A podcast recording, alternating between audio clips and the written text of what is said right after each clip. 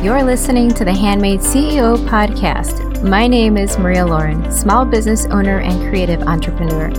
Each week, we'll discover the steps and motivation that inspire our guests to create income from their skills. Get ready to start learning how to creatively pursue your dream job by crafting it yourself. Thank you for tuning in to episode 74.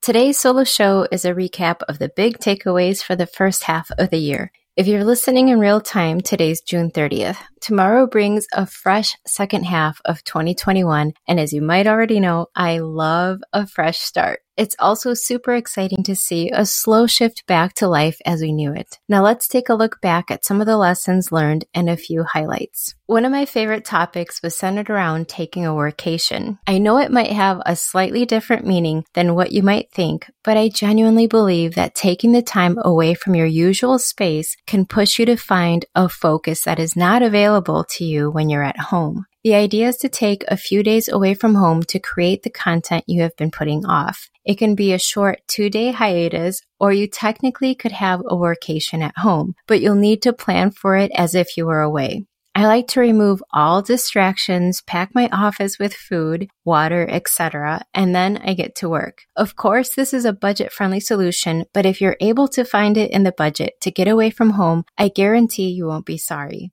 I found that it was easy to work a full day straight without interruptions. And maybe it's that guilty feeling of, oh, I better actually work since I'm paying for this that makes me focus on my tasks. Either way, if you've had a project that you've been putting off, this is definitely the way to complete it. As a bonus, you can write off the time away from home since it is a business expense. I'm still amazed at the vast number of opportunities and creativity that are all around us. The mix of business owners that I have interviewed this first half of the year range from a grief expert, a soprano, a social media marketing guru, a side gig expert, an accountant, a watercolor artist, an author, an attorney, and the list goes on and on. I love that even in a field like coaching, there are several different approaches that a coach can take. If you've ever felt that your area of interest is too saturated, I promise that your life's experiences have given you a unique take on life. And in return, your approach to whatever it is you are drawn to will be completely different. Here's another great lesson to remember from episode 63. Diliana created a business devoted to creating felted dolls. Although her products were amazing, she wasn't getting the results that she had expected. She had a proven concept, but the sales weren't adding up. She worked through her frustration and she found a Facebook group that focused on helping Etsy sellers. I love that Diliana took the initiative to join the group, get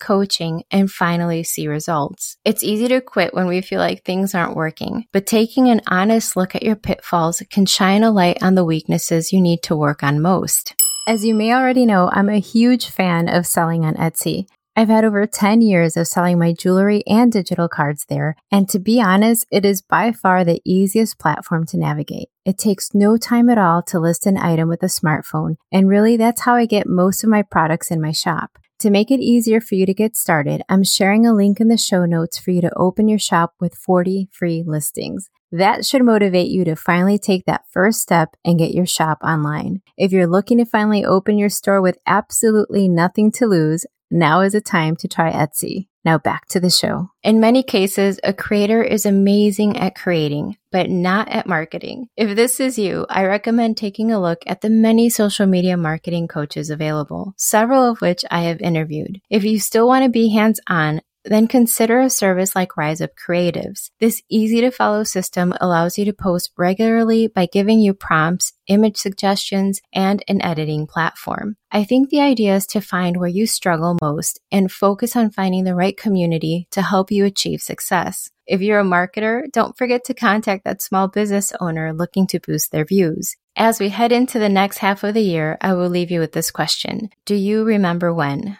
I love this question, and I'm confident you'll be able to use it to find motivation. Let me explain. When we were in quarantine and did not know when things would open up again, many of us started realizing that we took many things for granted. We started making wish lists of things we would do if only we could get back to how things were. What things did you put on your list? Did you say that you would travel more? Did you say that you would finally pursue that dream of yours? Did you say that you would change your business so that you'd be able to spend more time with your family? Whatever was on your list of wishes will soon fade unless you capture those dreams and create goals out of them. It's easy enough to make that list, put it on paper, and month by month start tackling each wish until it becomes your new reality. Take each goal and assign a specific time to achieve it and further break it down into daily steps. Another way you can use this question, do you remember when, is to get a broad view of the progress that you've made. This is a great question to ask when you're feeling a bit stuck or experiencing some growing pains. A few years ago, when I had first opened up my Etsy shop, I remembered looking forward to one day shipping out hundreds of orders a week. As my business started to grow and I slowly became overwhelmed, I took a look back and thought about my question. I asked, Do you remember when you wanted to get hundreds of orders a week? We focus on the end goal in all that we do as business owners, and we miss the obvious. If I were to get hundreds of orders a week, I would clearly need help. Somehow asking myself this question gave me the clarity to see that being swamped was a blessing, but one that I should not tackle alone. It also gave me perspective on how far I have come. I love, love, love this question. When Justin and I hit a few bumps in the road around year seven or eight of our marriage, I remember asking myself that same question. I asked, Do you remember when all you wanted was to be married and live together? Somehow in life, we achieve significant milestones and we forget to appreciate them. I don't think that asking the question will solve anything, but I do think it will shine light on where you've come from and where you can focus on next. Seriously, you can ask this question at any time and get an amazing perspective on a current situation or use it as a great conversation starter. So as we kick off the second half of the year, I ask you, do you remember when quarantine started and all you dreamt about was appreciating life more and making changes? Now make that list and start tackling your goals. I'll see you next time. Thank you so much for listening to the Handmade CEO podcast. Don't forget to check the show notes to get a glimpse of today's featured guest